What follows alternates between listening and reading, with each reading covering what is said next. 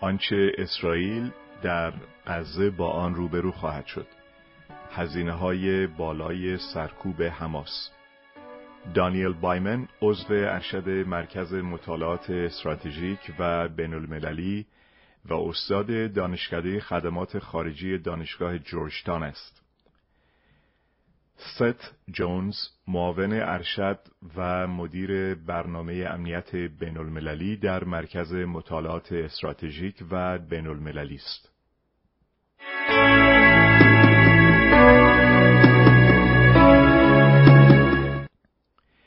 اسرائیل در آستانه آغاز یک تهاجم بزرگ است.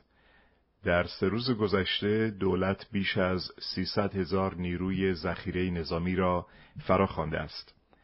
در حال جمع‌آوری نیروها در نزدیکی نوار غزه است و بمباران این منطقه را آغاز کرده است.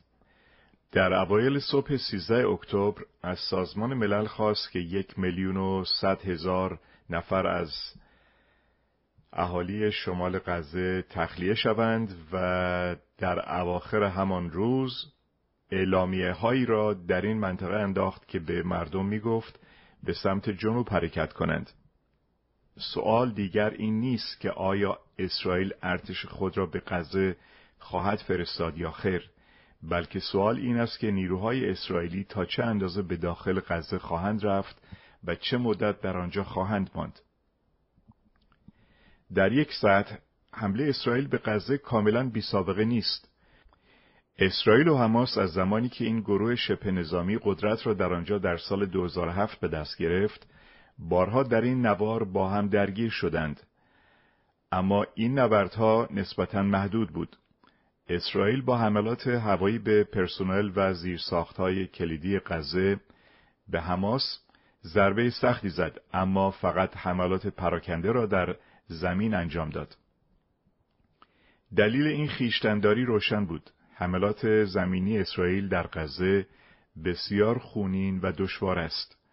در جریان آخرین رویداد بزرگ در سال دو هزار و چهارده، تقریباً شصت و شش سرباز اسرائیلی، شش غیر نظامی اسرائیلی و بیش از دو هزار فلسطینی جان باختند. حتی اگر ارتش تنها چند مایل به عمق منطقه نفوذ کرد. بیشتر کشته شدگان فلسطینی غیر نظامیان بودند. یک چهارم بچه بودند، بنابراین برای اسرائیلی ها هرگز ارزش تلاش برای بازپسگیری این سرزمین را نداشته است.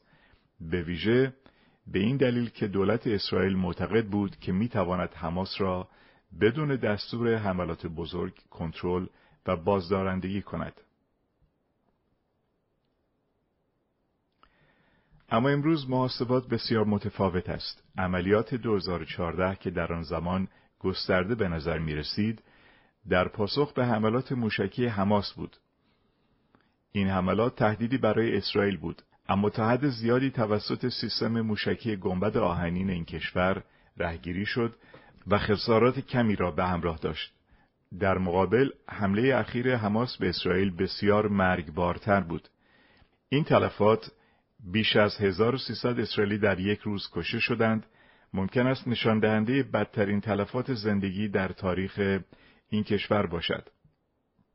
ماهیت وحشیانه و بدون تبعیض قتل‌ها که قربانیان آن تعداد زیادی از کودکان و افراد مسن بودند، اسرائیل و جهان گسترده تر را شوکه کرد.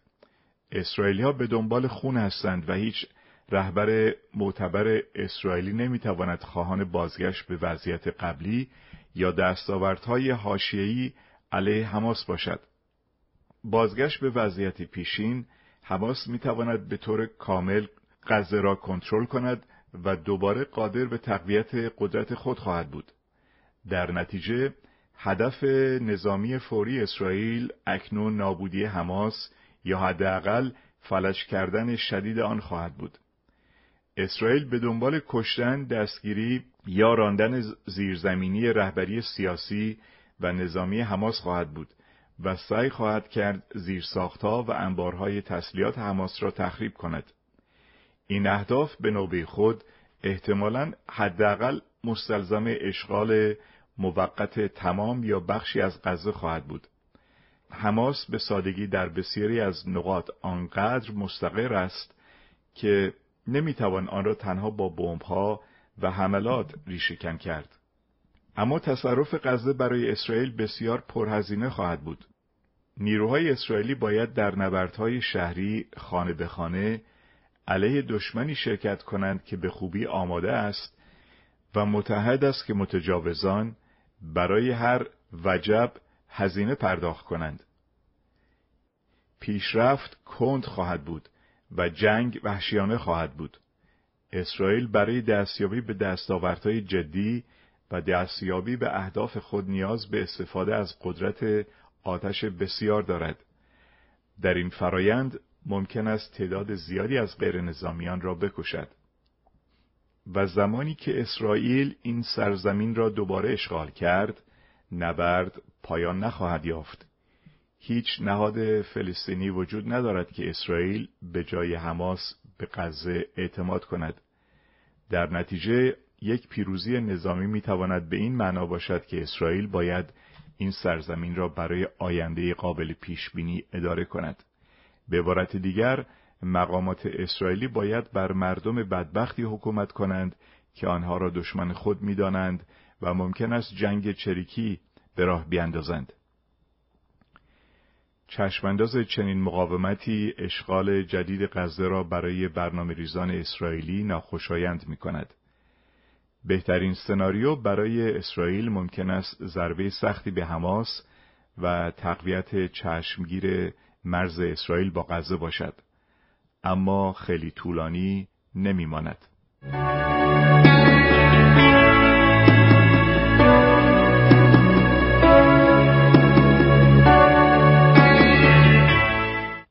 در به در برای تصرف غزه اسرائیل باید در زمین‌های بسیار نامناسب بجنگد. این منطقه دارای بیش از بیست هزار نفر در هر مایل مربع است که یکی از بالاترین تراکم جمعیت در جهان است و این ساکنان هیچ دوستی با نیروهای دفاعی اسرائیل آی دی اف ندارند. قسمت اعظم این نوار ساخته شده است از کوچه‌های باریک، انبارها و ساختمان‌های بتونی با ارتفاعات مختلف، منظری که حماس و دیگر گروه‌های غزه از نزدیک می‌شناسند. آنها از این جغرافیا و دانش برای به دام انداختن و کاهش سرعت نیروهای اسرائیلی استفاده خواهند کرد.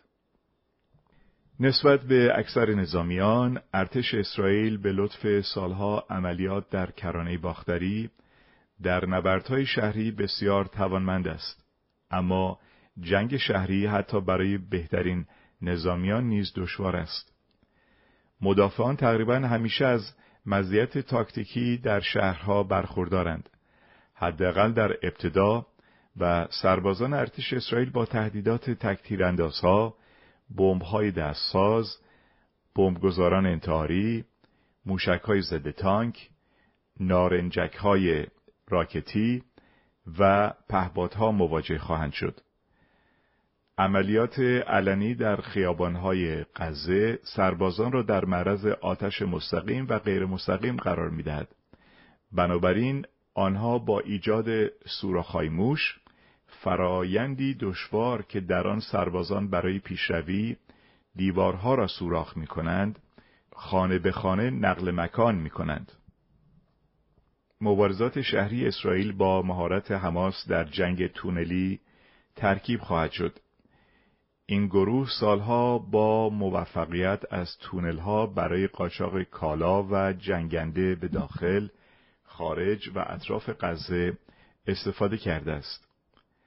ارتش اسرائیل برخی از زیرساخت‌های تونل حماس را ویران کرده است، اما هرگز تمام آنها را نابود نکرده است و معمولاً برای تخریب تونل‌های نزدیک مرز خود تمرکز کرده است. این بار اسرائیل باید بیشتر نگران شبکه‌های وسیع تونل‌ها در داخل غزه باشد. جنگجویان حماس از این تونل‌ها برای مخفی کردن رهبران و ظاهر شدن ناگهانی در پشت نیروهای ارتش اسرائیل استفاده می‌کنند و احتمالاً به حماس اجازه می‌دهند تا به کمین، روبودن و کشتن نیروهای اسرائیلی بپردازند.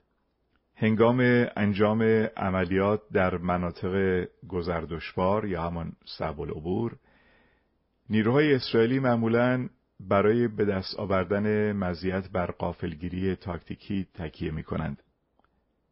از جهات غیر منتظره حمله می کنند، سعی می کنند دشمنان را فریب دهند و در غیر این صورت به دنبال غافلگیری دشمنان خود هستند. حماس اما ابتکار عمل در این جنگ را دارد. اسرائیل را با حمله خود غافلگیر کرد و مطمئناً منتظر پاسخ ویرانگرتر است.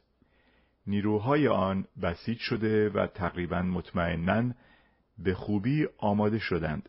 حماس همچنین با جنگجویان گروه‌های دیگر مانند جهاد اسلامی فلسطین و غیر نظامیانی که به این مبارزه می‌پیوندند تکمیل خواهد شد. تاکتیک‌های معمول اسرائیل با استفاده زیادی از گروگان‌هایی که حماس گرفته است پیچیده‌تر خواهد شد. اسرائیل نسبت به دستگیری سربازان و غیر نظامیان خود بسیار حساس است. برای مثال در سال دو هزار و یازده بیش از هزار اسیر را در ازای یک سرباز اسرائیلی که توسط حماس اسیر شده بود مبادله کرد. این کشور همچنین یک تروریست فلسطینی و چهار نفر دیگر را در ازای آزادی حزب الله برای اجساد دو سرباز اسرائیلی آزاد کرد. اما این مبادلات برای امروز قالب‌های غیر ممکنی هستند. حماس در آخرین عملیات خود حدود صد و پنجاه گروگان از جمله شهروندان آمریکایی و تایلندی را اسیر کرد. نجات آنها برای مقامات اسرائیلی بسیار دشوار خواهد بود. از نظر تاکتیکی اسرائیل نگران خواهد بود که نیروهایش ممکن است به طور تصادفی گروگانها را هنگام شلیک یا بمباران اهداف مشکوک حماس بکشند، چیزی که حماس ادعا می‌کند قبلاً اتفاق افتاده است. با این حال از نظر راهبردی این کشور نگران است که حماس این گروگانها را بدون توجه به هر اتفاقی بکشد. این گروه هشدار داده است که گروگانها را در پاسخ به عملیات نظامی اسرائیل اعدام خواهد کرد. هیچ کس فکر نمی‌کند حماس شوخی می‌کند و هرچه اسرائیل در حمله خود موفق‌تر باشد، احتمال اعدام حماس بیشتر می شود. گروگانها تنها افراد بیگناهی نیستند که در خطر مرگ در حمله اسرائیل قرار دارند. این جنگ احتمالاً هزاران غیر نظامی فلسطینی را خواهد کشت، اگرچه برنامه‌ریزان نظامی اسرائیل تلاش خواهند کرد تا این مرگها را محدود کنند. اما حماس سابقه تبدیل انسانها به سپر را دارد.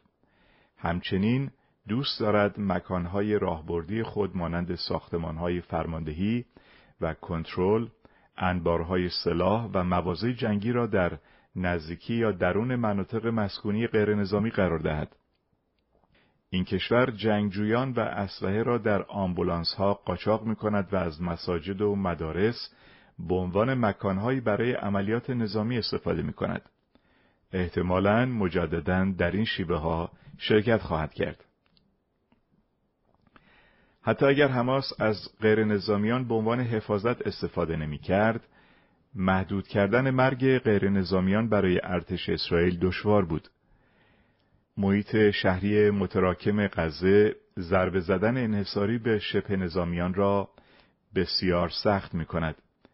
محیط همچنین تشخیص تروریست ها و شبکه حمایتی آنها از غیر نظامیان را دشوار می کند. سربازان ارتش اسرائیل که با آتش حماس مواجه هستند تحت فشار فوق‌العاده‌ای قرار می گیرند و باید با اطلاعات ناقص درباره محل حمله تصمیمات سریع بگیرند. اسرائیل دارای توانایی‌های انسانی و سایر قابلیت‌های اطلاعاتی عالی به همراه توانایی انتقال سریع اطلاعات جمع‌آوری شده از جاسوسان به ماموران خود است و از این ابزارها برای هدفگیری استفاده خواهد کرد. اما ناکامی اسرائیل در پیشبینی حمله هفتم اکتبر نشان می‌دهد که توانایی‌های اطلاعاتی آن در نوار غزه ممکن است آنطور که به نظر می رسید قوی نباشد و احتمال خطاهای مرگبار را افزایش دهد.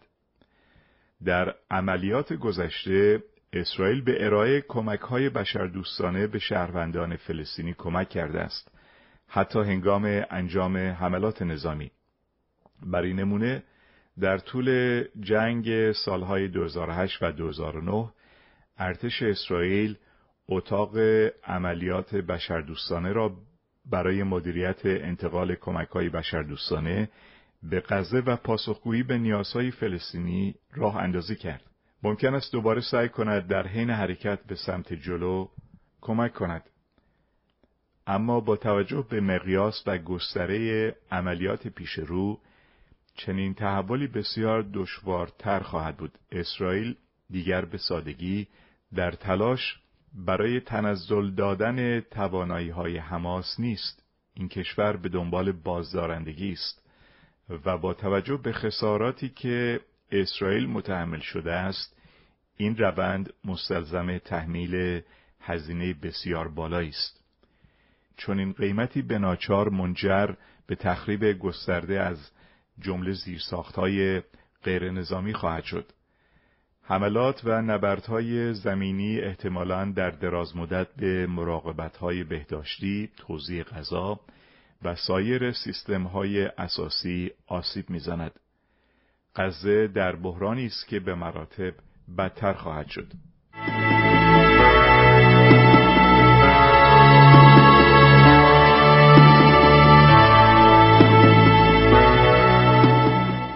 گام به گام. پس چگونه اسرائیل برای تصرف غزه تلاش خواهد کرد؟ همانطور که قبلا انجام داده است، با پوشش نوار از امکانات اطلاعاتی، نظارتی و شناسایی، از جمله هواپیماهای بدون سرنشین و هواپیماهای نظارتی با قابلیت‌های پیشرفته، اسرائیل امیدوار است که این دارایی‌ها بتواند نگاهی از داخل به خانه‌ها و طبقاتی که سربازان هنگام پیشروی باید از آنها عبور کنند در اختیار ارتش اسرائیل قرار دهد.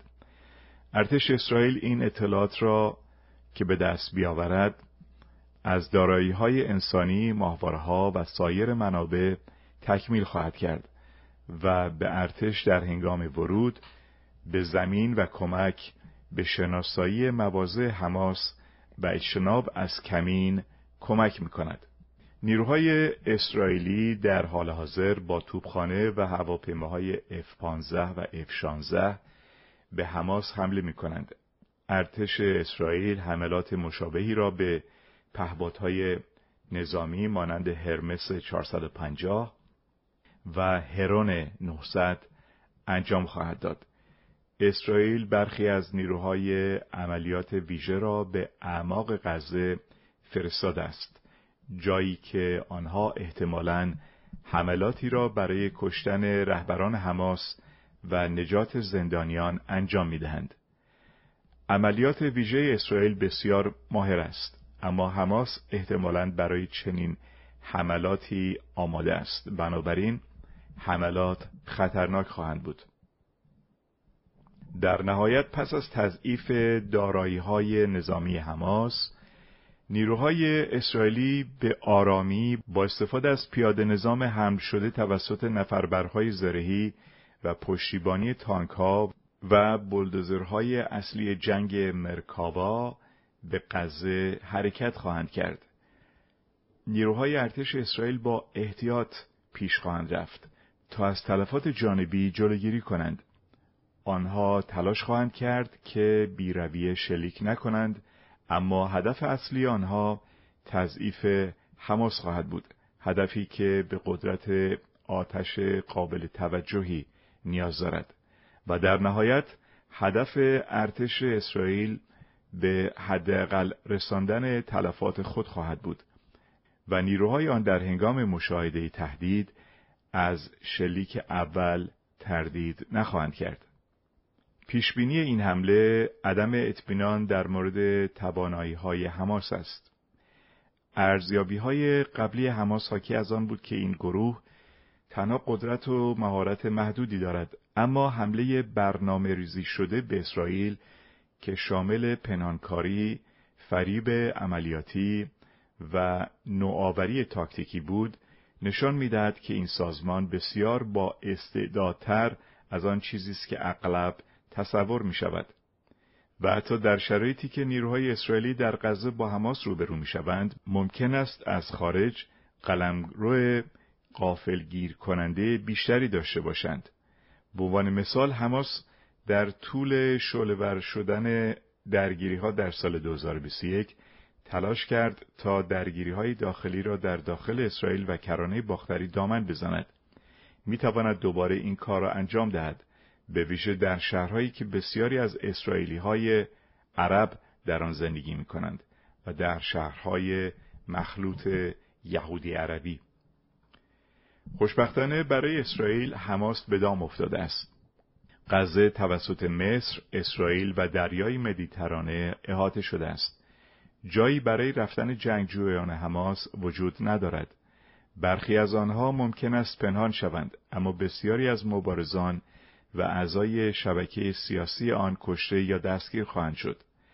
اگر اسرائیل تمام غزه را مجدداً اشغال کند، میتواند به آرامی رهبران حماس را پیدا کند، منزوی کند و دستگیر کند یا بکشد.